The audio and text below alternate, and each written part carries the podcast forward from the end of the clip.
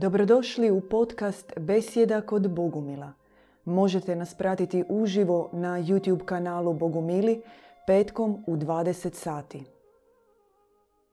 E, večeras tema, odmah idemo brzo, odgoj djece. E, mi smo već nekoliko puta spomenuli tijekom naših besjeda, pokrećemo malo ovaj tehnički aspekt, popravljamo naših snimanja, videa, cijele ove e, misije bogumilske na internetu i e, zahvaljujemo onima koji su već e, nam donirali za to, pomogli.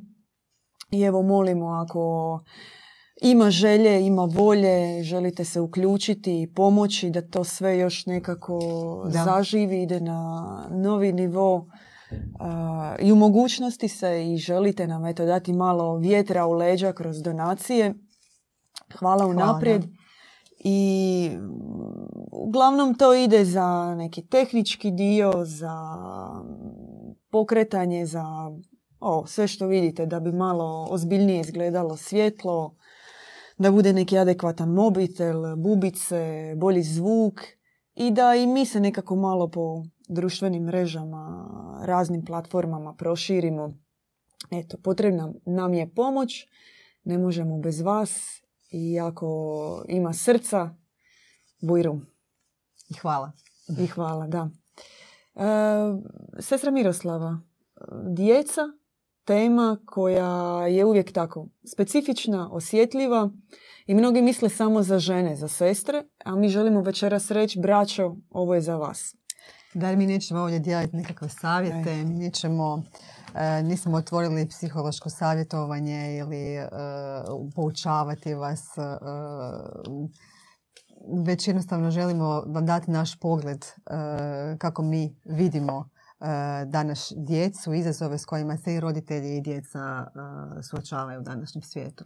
Da, nije vodič za uspješno roditeljstvo. Da. Ili kako je bilo popularno, bio je jedan, e, mislim da se doktor Spock zvao, jel? ne ovaj iz e, Star Treka, nego takav pedagog, psiholog koji je na kraju odustao od svih svojih e, da. uputa i savjeta. Mi ćemo ponuditi naš duhovni pogled. E, a prvo od čega želimo krenuti i na što želimo nekako skrenuti pozornost je kako se uopće djeca začimaju. Kako duše dolaze na ovaj svijet i u kakvim uvjetima se to događa. Jasno, da. E, vrlo je važno e, kako sama duša koja znači, u tom svom zapravo zanosu želi doći na ovaj svijet, rođena na nebesima od dobroga oca, nošena u krilu naše nebeske majke. Znači ona sama u tom svoje ushićenju dolazi na zemlju i što se onda događa? vrlo često se događaju situacije da ona biva začeta jel? na brzinu, na, u, nekakvim, u nekakvom noćnom klubu, u nekakvim čudnim uvjetima. Spontano. spontano, znači neželjeno, neplanirano, ne razmišljajući zapravo o budućnosti te duše toga djeteta koje dolazi na zemlju. I to je već prvi šok zapravo za dijete s kojim se, za tu dušu s kojim se on suočava. Da, bude šokirana, bude užasnuta. Da. Nedostatkom uopće čistoće djevičanstva, trepeta prema takvom otajstvu duše kakvo bi trebalo biti i začeće i dolazak duše ovdje na zemlju. Da, još onda kada se krenu možda javljati neke misli znači u, u, glavi oca i majke, o eventualnom pobačaju, o razmišljanju kako ćemo, zašto se to dogodilo i duša dalje prolaziti u svoju agoniju. Uh, Sama pomisao na abortus da se riješiš djeteta je već abortus. Apsolutno. Je već e, šok i duhovni ožiljak za tu dušu koju će ona osjećati kao teret i breme tijekom cijelog svog života. Tako je, tako je. Biće velika trauma koju možda čak i neosvještena bude negdje duboko žuljalo dušu tu cijeli život zapravo, a to se desilo još davno tada kada ona zapravo još uh, nije ni došla fizički na, na svijet, jel, kao utjelovljena. Je, znači to je e, zapravo prvi problem od kojeg smo htjele krenuti, kako se uopće začima duša. E, cijeli još postoji kao rep koji se vuče zatim nakon takvog začeća, naravno vuku se posljedice. Roditelji koji sami nisu kompatibilni, nisu uh, u sakramentu samog zajedničkog života, jel, duhovnom.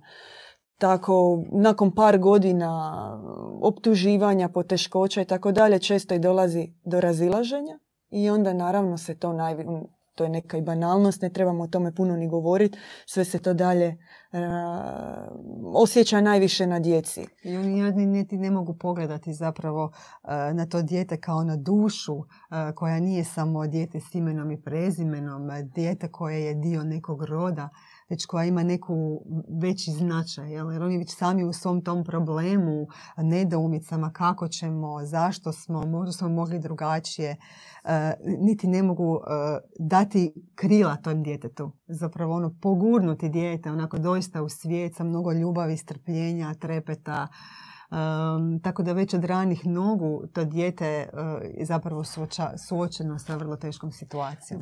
Da, nevjerojatno je zapravo u kakvom mi, mi vremenu živimo e, i paradoksalno je da uopće u ovakvim uvjetima zemlje, u ovakvim uvjetima e, među muškim i ženskim i kako se oni nalaze, kako se djeca začimaju, svejedno nebo u velikoj mjeri, kako je nama otkriveno u objavi, šalje sve te odabrane duše.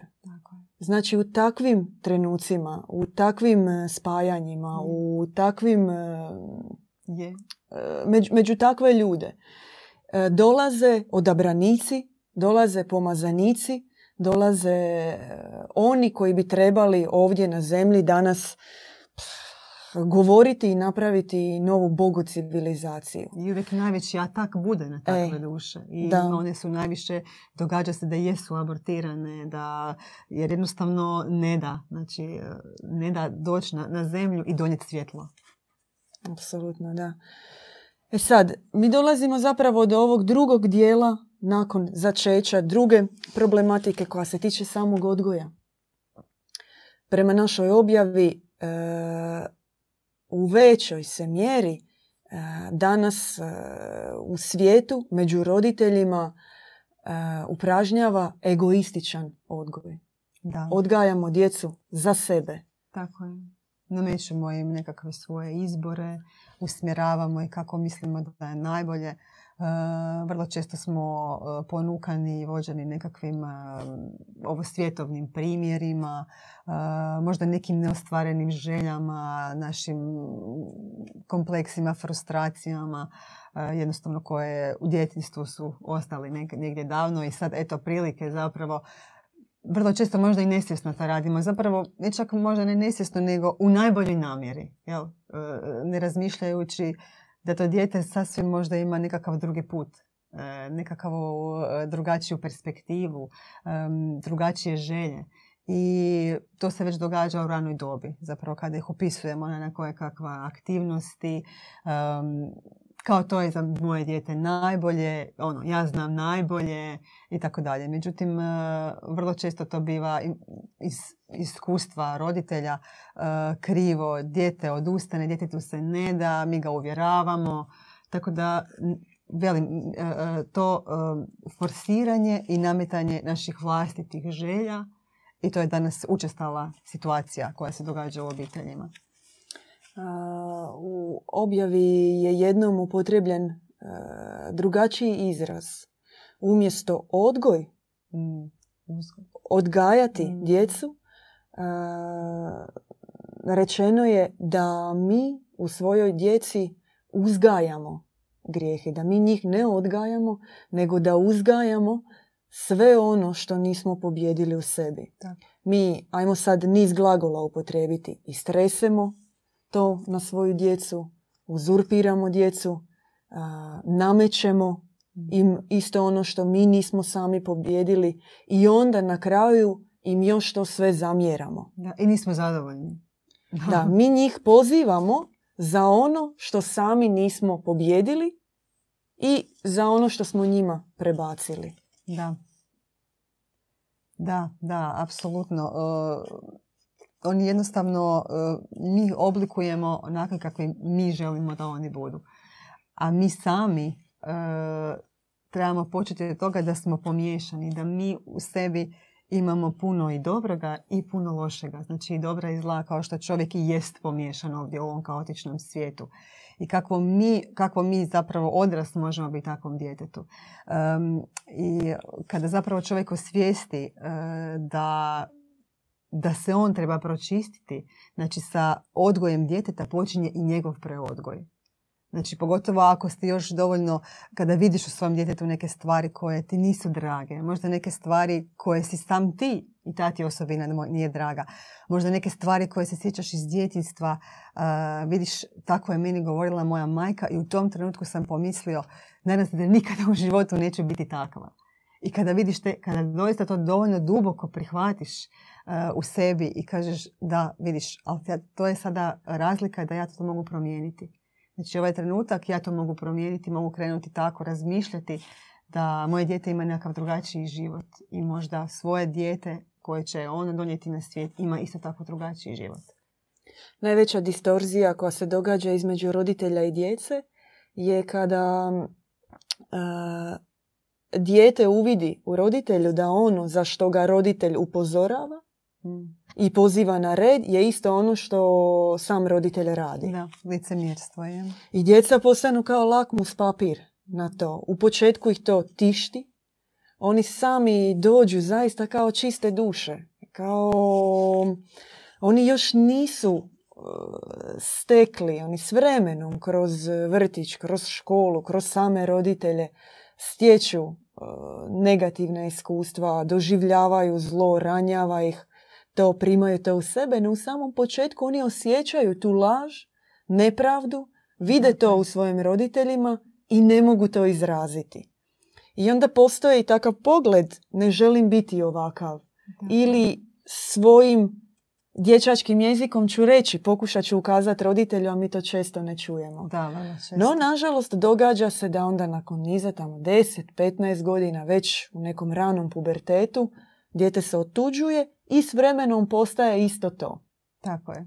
Tako je. To je naša kopija, je? I to je naša kopija, to je da. Naša Mi smo nečija kopija, ono je naša kopija, a sve zapravo ima I, i to je zapravo taj, e, ta paradigma što smo rekli da uzgajamo onda u djeci svoje grijehe, ono što, što nismo pobjedili.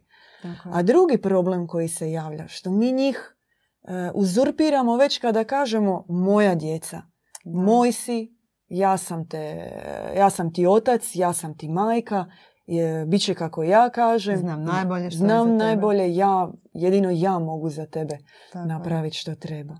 Prema našoj objavi, e, naša djeca imaju svoju misiju ovdje na zemlji.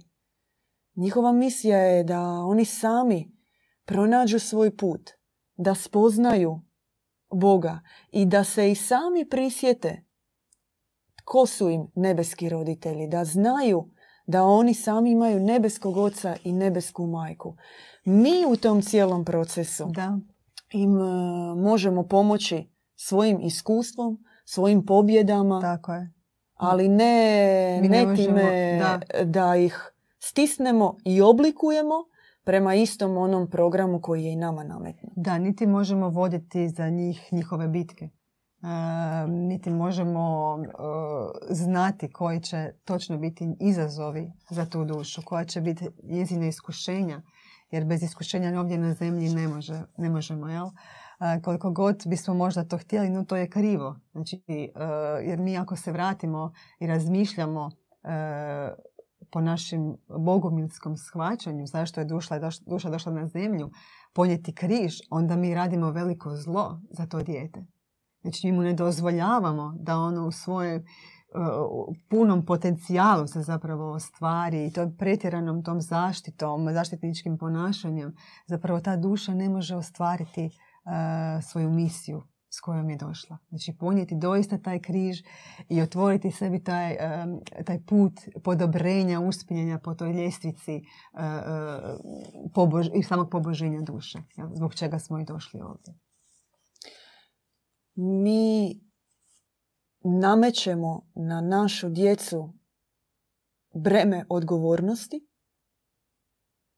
kroz razne aktivnosti, a s druge strane udaljavamo ih od e, otkrivanja e, njihovog e, individualnog nadsvjetskog puta, duhovnog im se tek treba Normalno da se dijete ne može kako ćeš se usredotočiti na to? To je toliki kaos onda bude. On je, zapravo to je hipnoza. Znači, nastaje ta, e, on je zapravo ishipnotiziran s tim cijelom situacijom što se događa u svijetu i dijete zapravo tih svih silnih obaveza, sveg toga što mu je nametnuto, naravno da se ne može snaći, naravno da ne može u sebe proniknuti ni shvatiti zapravo što je ono što, što njemu donosi radost. Zapravo su dva ekstremna, e, dva ekstrema u pristupu odgoju. S jedne strane, ajmo reći neka starija generacija i mi smo to doživjele, mislim sestra Miroslava da se slažeš, vjerojatno većina naših e, gledatelja je taj strogi, e, disciplinirani, autoritarni odgoj, ne samo kroz roditelje, kroz školu. Većina nas je i od samih učitelja dobila batine. Dobit nešto, neki šamar u prolazu je, bilo potpuno je. Normalno, da, nisi ni trepnuo za, za zulufe da, i tako dalje. Znači ima s jedne strane mm. taj mm. bit će kako ja kažem ili neće biti nikako. To je s jedne strane jedan ekstrem. Drugi tip odgoja koji je prisutan u današnjem uh, duhu modernog svijeta je taj dopustiti djetetu da samo odlučuje. Da, se vidim, izrazi. Da, vidim tvoje emocije, da. razumijem to što doživljavaš, ti sam odluči. Da. I zapravo i jedno i drugo, naravno jer su ekstremi, i jedno i drugo je izuzetno teško za dijete. Ovdje postane teški neurotik, Jasno. teški paranoik koji nakon toga živi sa tim kompleksom pogreške u, životu, strah. A s druge strane, mm. e, ni ne shvaćajući ste zapravo doveli dijete u iskušenje. Jer vi njemu dajete da odluči, a ono samo nije na tom stupnju, na tom stadiju da odlučuje. Jasne. I dajete mu jednu neograničenu slobodu čije će posljedice kasnije biti raskalašenost, raspršenost i pogubljenost. Jasno. Dijete će jednostavno biti u situaciji u kojoj se s vremenom neće znati kako da se nosi s njom. Da. Apsolutno. I... I, to, I to će za njega biti bolno. To će biti, ono neće se naučiti živjeti u jednoj adekvatnoj Eh, adekvatnom i stupnjevitom donošenju odluka. Za svoju dob, za svoje situacije, neće, neće sazrijevati, neće duhovno, moralno, eh, pa čak i fizički i psihički eh, adekvatno sazrijevati. Da, da, apsolutno. Mislim, danas je teško, ponavljam, mi stvarno ne želimo davati neka uputstva i pogotovo ne kritiku današnjim roditeljima. I danas je jako teško, s obzirom da živimo u kaosu, u kaotičnom svijetu i e, taj kaos, osim što se uvukao u sve pore našega društva, on je ušao u samoga čovjeka. I danas su doista roditelji pogubljeni uh, u svim tim, mislim, od tog odgoja je napravljena cijela filozofija, psihološki radovi, kako djecu odgajati na ovaj i na onaj način, popuštajući im, dajući im potpunu slobodu, usmjeravajući. Hoćemo primjer, na primjer, recimo, pitanje e, za dijete. Je li možeš pomoći, na primjer imate dijete od ne znam, 10-11 godina, možda je jedino dijete i sad e, netko vas zamoli za pomoć, možda da to vaše dijete pričuva drugo dijete ili da pomogne oko nečeg i vi pitate dijete da ono samo odluči. Da. Je li ti možeš sutra ili danas meni pomoć oko nečega? Dijete kaže ne, ne da mi se. I tako svaki put. Vi ga pitate ne, ne da mi se posve je razumljivo da će ono o, odgovoriti tako. Zato što u njemu još e, niti je dijete vidjelo etalon savjesti. Jasno. Niti je e, dobilo takvu iskustvenu situaciju, to jest nije se našlo u situaciji da treba, da mu vi kao roditelj možete i po svom primjeru ukazati na ispravnu odluku i reći gledaj, ovo ide ovako. Jasno. E, nitko tebi ništa ne nameće, ali treba pomoći ljudima, treba mm, ponekad za svoje bližnje napraviti nešto što nam možda i je teže, ali napravimo to radi sebe, radi stjecanja nekih vještina i tako dalje. I vi zapravo na taj način jednoj em, pozitivnoj stezi i pozitivnoj disciplini naučite svoje dijete e, kako donositi ispravne odluke. Ili recimo drugi primjer, em, kako možete odmoći svom djetetu. Na primjer, e, može biti ovakva situacija. Niste baš tijekom djetinstva slavili rođendane, ono, živjelo se kako živjelo, možda u siromaštvu, možda eto tako, nije bilo do neke pompe i sad imate taj kompleks neproslavljenih rođendana i želite spektakl napraviti svom djetetu. I svaki rođendan je spektakl. I vi možete zaista organizirati sve. Da se ide, na primjer, bio slučaj kod jedne naše sestre za dijete od sedam godina. Išlo se vlakom u drugi grad, cijeli razred je išao, e, vagon e, je bio zaseban samo za tu djecu. Pice su se nosile u parku, se bilo, muzej se zatvorio u drugom gradu za to sve. I sljedeće godine ta ista sestra pita, pita svoje dijete, "A što ti želiš ove godine? Kao, Da. neka dijete odluči. Što ti želiš, dijete, ove godine za rođendan?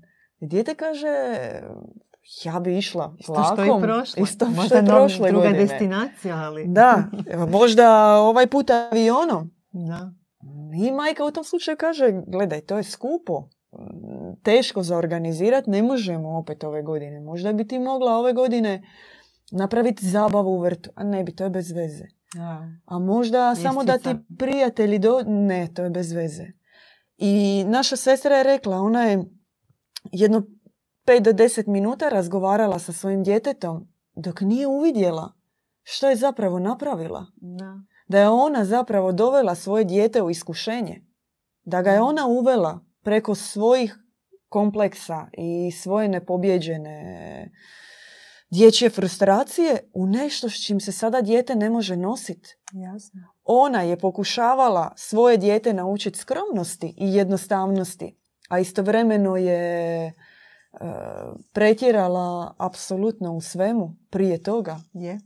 Nametnula jedan vatromet e, duha ovoga svijeta, magiju ponudila. Ponudila je djetetu da okusi magiju, onu šećernu trsku, a onda na kraju je išla skroz nešto drugo reći. I zapravo se, to je bilo iskustvo naše sestre koja je rekla da se jako, jako pokajala zbog toga. I morala je na kraju zapravo strogo reći svome djetetu, e onda ove godine ništa. Ispričala se, pokajala pred svojim djetetom, ali je rekla ove godine jednostavno u krugu obitelji, Mhm. jer e, se moralo, morao se napraviti rez. Da, da. I to je zapravo iskustvo, ono što smo htjeli, koja je poanta cijele ove priče, možda smo je tako ispričali nespretno, to jest ja, ali poanta je da davanjem djetetu da odlučuje apsolutno u svim situacijama, vi stvarate iskušenje za dijete, Tako radite mu medvjeđu uslugu i puštate ga u, ce- u ocean morskih pasa duhovnom kontekstu. Da, mi moramo svakog trenutka A ono ne zna plivati još. Da, našeg odgoja, baš to e, i mm, našeg tog samog e, dijaloga s djetetom biti svjesni da su oni došli kao čiste duše i da smo mi ti prvi koji dajemo odraze. Da. I da sve kako, smo, kako su vidjeli nas, što su osjetili od nas i da će jednostavno oni to kopirati, da će se to utisnuti u njih.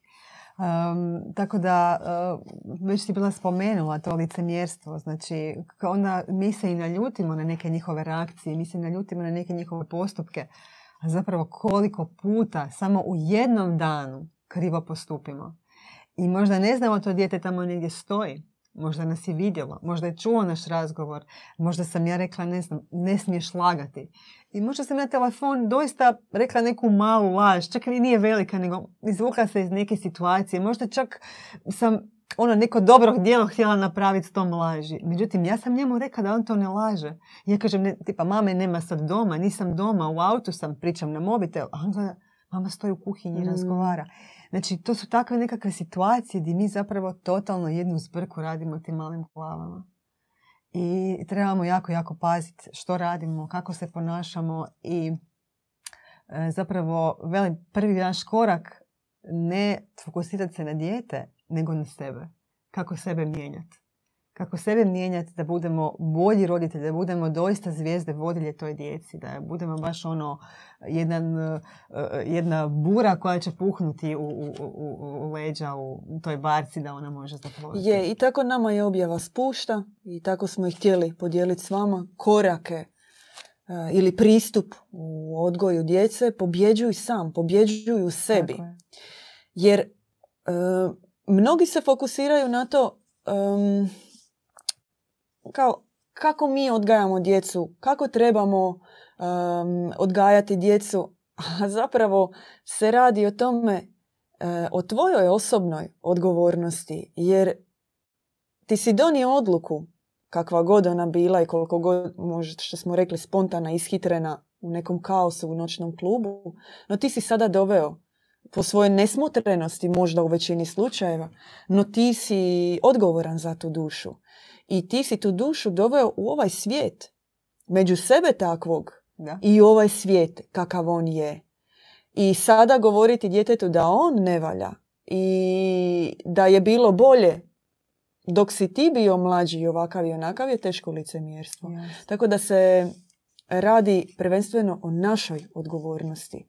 jasno. I mi prema našem a, duhovnom tumačenju a, svaka naša osobna pobjeda nad zlom, nad, našim, a, nad našom pomiješanošću, nad onim što je u nama, a, ima globalnog odjeka za ovaj svijet.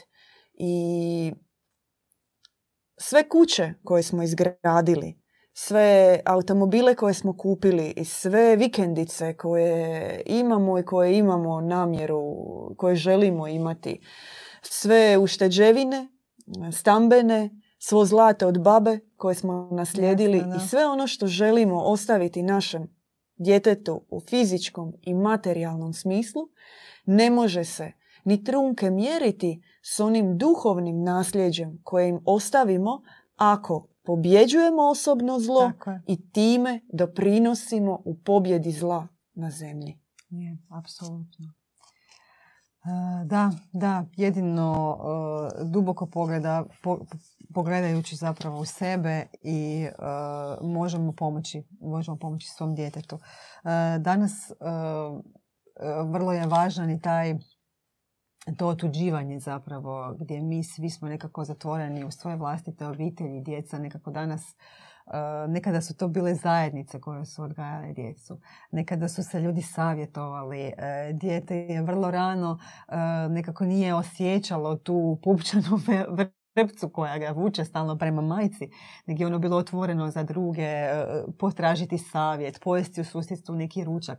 Danas e, upravo zbog tog svog kaosa koji nam je nametnut izvana, zbog tih naših svih strahova e, kojima smo opterećeni, pretjerane zabrinutosti, e, nekako e, čovjek se ne otuđuje sam kao, samo kao pojedinac, već, samo, već i kao moja obitelj.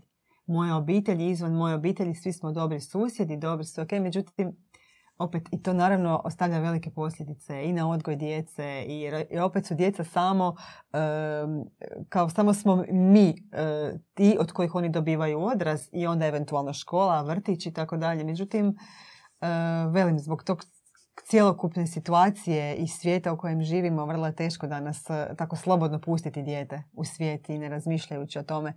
No zato evo, postoje zajednice, postoje e, gdje se ljudi okupljaju, gdje ljudi su osvijestili koji, kakav je veliki problem.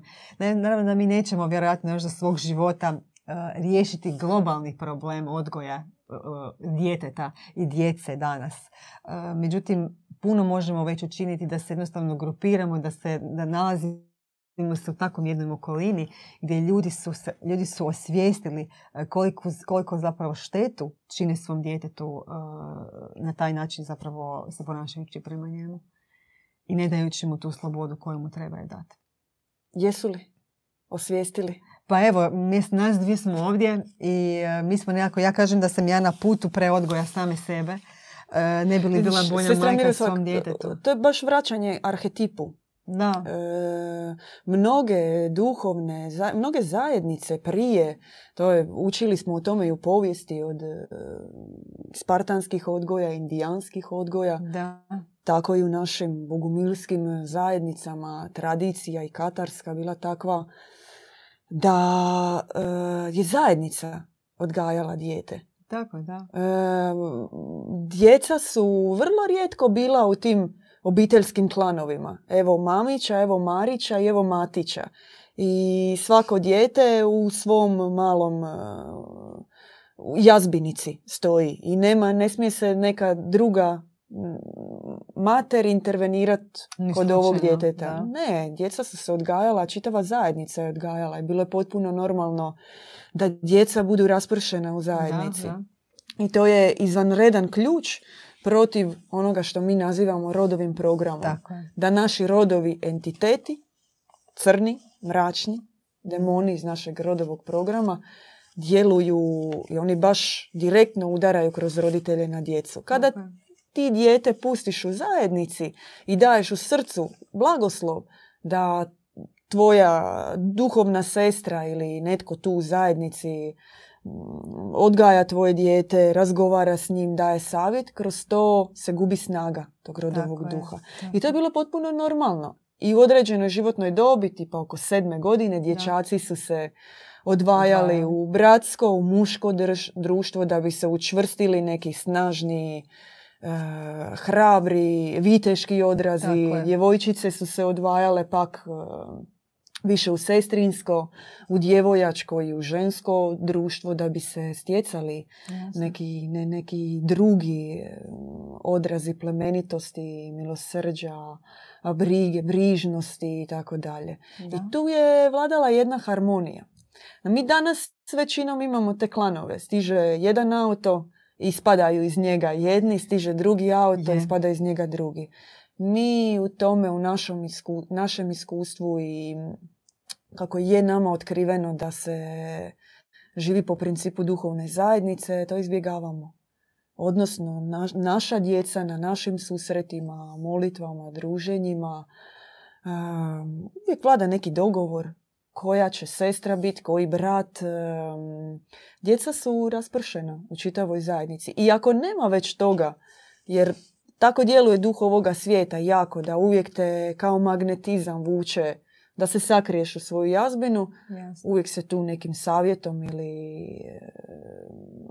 povlači se van. Da, ali uvijek bude, bude bitka. Mislim, ne može, doista je stvarno, jer cijeli život zapravo smo proživjeli tako, mi smo bili ti koji smo donosili odluke, e, na kraju krajeva i mi smo iz takvih obitelji izašli, gdje smo gledali svoje roditelje koji donose odluke za nas, koji nas usmjeravaju i doista nije lako. Nije lako, međutim, e, dođe trenutak kada bude neka situacija koja bude tako plodonosno riješena, kada bude tako e, gdje vi zapravo vidite da, da onda obično uvidite problemi u sebi koje još nosite, a vidite zapravo da je toliko benigno prošla ta nekakva situacija koja bi vrlo vjerojatno da ste se vi upleli završila totalnim kaosom. I obično tako biva. Jel? I to je upravo to što si ti govorila. Znači, to je taj rodov program, znači to je to nešto što nas navigira, e, da mi djelujemo kako djelujemo, a on se pogotovo aktivira rođenjem djeteta. Znači, to tek onda kreće u svoj punoj snazi, jer eto sad još jedne žrtve koja je došla na svijet u kojoj trebamo zgrabiti pančama i koju trebamo dritovo u svoje rodovo gnjezdo odvesti sa svim zlom i svim grijesima i svem tamo što ga čeka. Evo. Je. Tako da. E, nismo zapravo bile rekle, nekako mi se čini značajno to, kada smo govorili o davanju mogućnosti djetetu da odabere, koliko mi zapravo time e, pomažemo djetetu u gašenju savjesti. Da. Zato što u tim odabirima dijete pada u iskušenje Iskušenja. Mhm. i ne raspoznaje nijanse savjesti, ne raspoznaje, ne može, nije dovoljno snažno i na tom stupnju da može donijeti adekvatne odluke i jednostavno se udaljava. Mm. Udaljava se od e, vlastite savjesti. Apsolutno. I time e, gubi, mi govorimo, kada govorimo o aspektu savjesti, govorimo o aspektu znači, i Božjeg glasa, znači Boga koji u nama govori, ali i o konceptu socijalne savjesti. Mm. O tome koliko je važno i da se dijete uklopi u sredinu u kojoj je, odnosno da dop- doprinese Tako je. sredini u Tako kojoj je. Tako je. I uvijek moramo biti uvijek svjesni znači, tog svijeta u kojem živimo i da je taj njegov izbor da e, on, znači neće, mi bismo željeli možda da dijete odabere posluša glas savjesti, međutim toliko su jaka iskušenja danas, toliko je danas e, pomiješan taj svijet, možemo reći, ja mislim, e, sa velikom dominacijom zla. E, Danas zapravo živimo bez Boga. Mi živimo ovdje bez Boga na zemlji. Gdje ćemo Boga u okolini gdje ga, ne možemo ga naći mikroskopski eventualno da ga tražimo ako pogledamo malo oko sebe. I velika je, e, veliko je iskušenje zapravo dijete samo tako dati mu to na izbor, dati mu pravo glasa, dati mu bez nekakvog ni sa strane, bez nekakvog našeg e, nadzora, e, koliko toliko. I ništa od toga neće biti moguće ako mi sami ne živimo djevičanski. Apsolutno, da. Sad smo mi govorile puno o nekim našim pristupima, prvo o problemima u odgoju, o pristupima, a rješenje je u odabiru djevičanstva, Da. osobnog djevičanstva a, i po mogućnosti da a, odnosi unutar obitelji između oca i majke budu djevičanski, Tako je, da. čisti. Znači da treba se iz braka, iz svih tih odnosa, bilo kakvih u vezama maknuti požuda u svim njezinim oblicima. Znači ne govorimo sad samo o gruboj fizičkoj požudi, već u svim oblicima požude.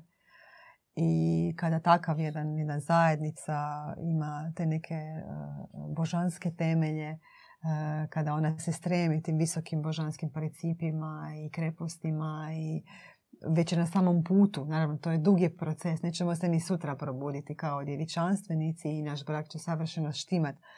Međutim, već na samom tom putu kada jedna takva zajednica krene i kada se dijete odgaja u takvoj jednoj zajednici, uh, takva je zajednica onda blagoslovljena i sve je puno drugačije.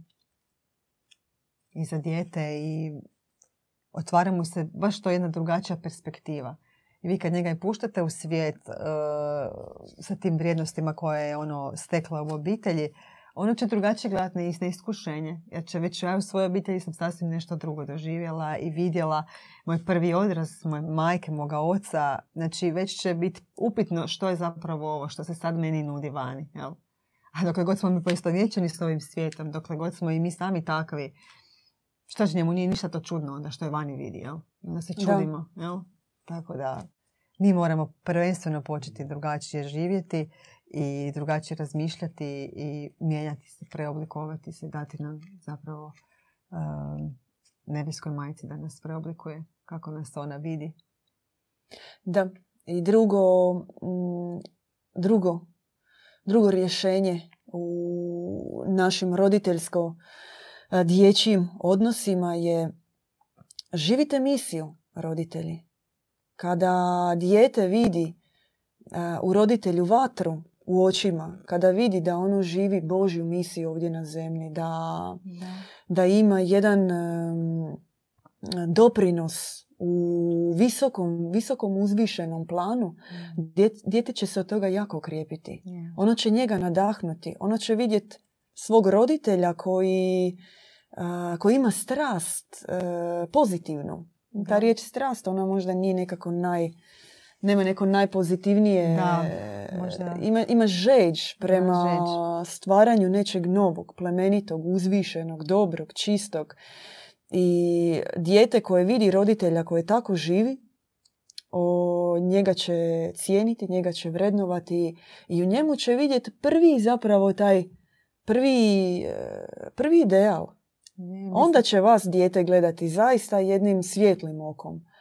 A u takvom odnosu onda vi možete naravno ukazivati na, na puno veće ideale od, od samih vas, jer vi ni sami niste takvi zapravo. Da, da, apsolutno. Vi možda na neki način, to ćete najbolje u nekim tim situacijama, ja sam bare došla do zaključka da koliko put kao podcjenjuješ taj mali, to malo srce i taj mali um zapravo koji tam stoji nasuprot tebe i onako nekad pričaš i nekad mislim onako ono neki biser izlete, onak ja se posramim sama koliko puta, jel? Tako da E, moramo biti svjesni da svaki naš pogled, svaki naš postupak, svaka naša riječ e, ima tendenciju oblikovanja našeg djeteta.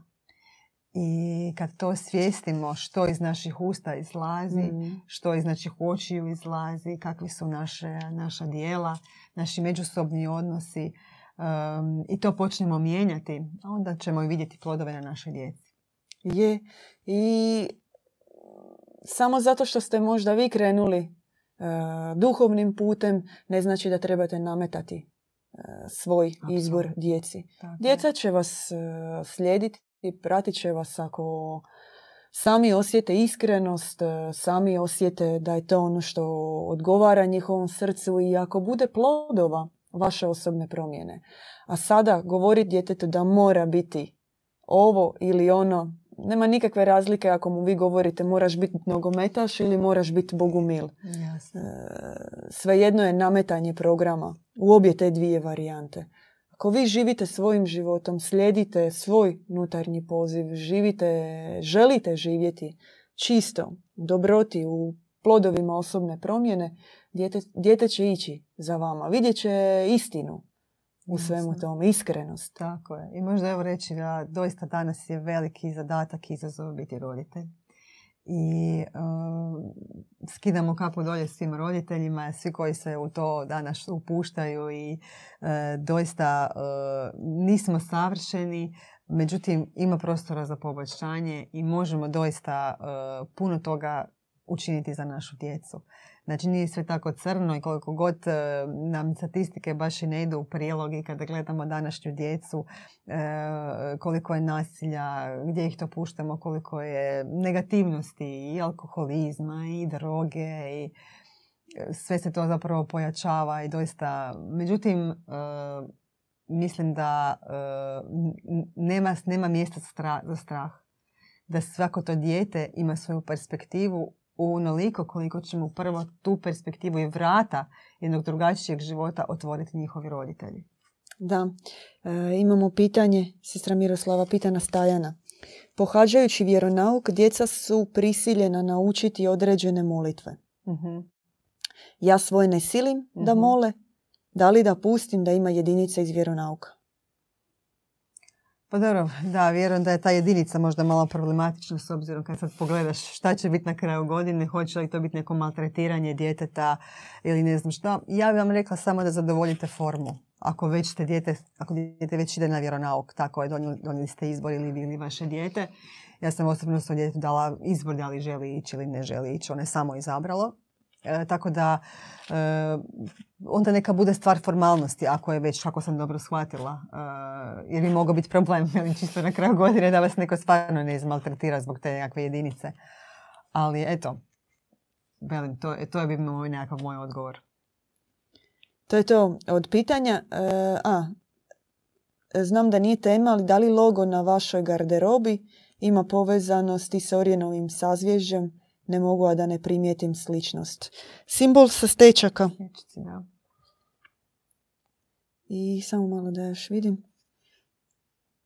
Nikola je komentirao, hvala, u svakom slučaju djeci treba mogućnost, dati mogućnost izbora i mi smo to dobili od Boga. Bravo. posvećujemo našu djecu nebeskim roditeljima da pronađu svoj put, da žive, sebe. da žive svoju misiju. Da. Mi najbolje što možemo im biti na tom putu suputnici, Tako slijediti je. jedni druge. i Možda ovaj prekrasni citat može. Majke Efrozinije, evo, predivan stvarno. E, duhovna učiteljica našeg djeda Ivana, e, naš, evo, u prekrasnoj ovoj knjizi kaže roditelji koji, ist, koji uistinu vole svoju djecu, slijede ih. A oni koji vole sebe, žele da djeca slijede roditelje. Nameću im svoju volju i kvare im živote. Odlično. Eto, možda za kraj.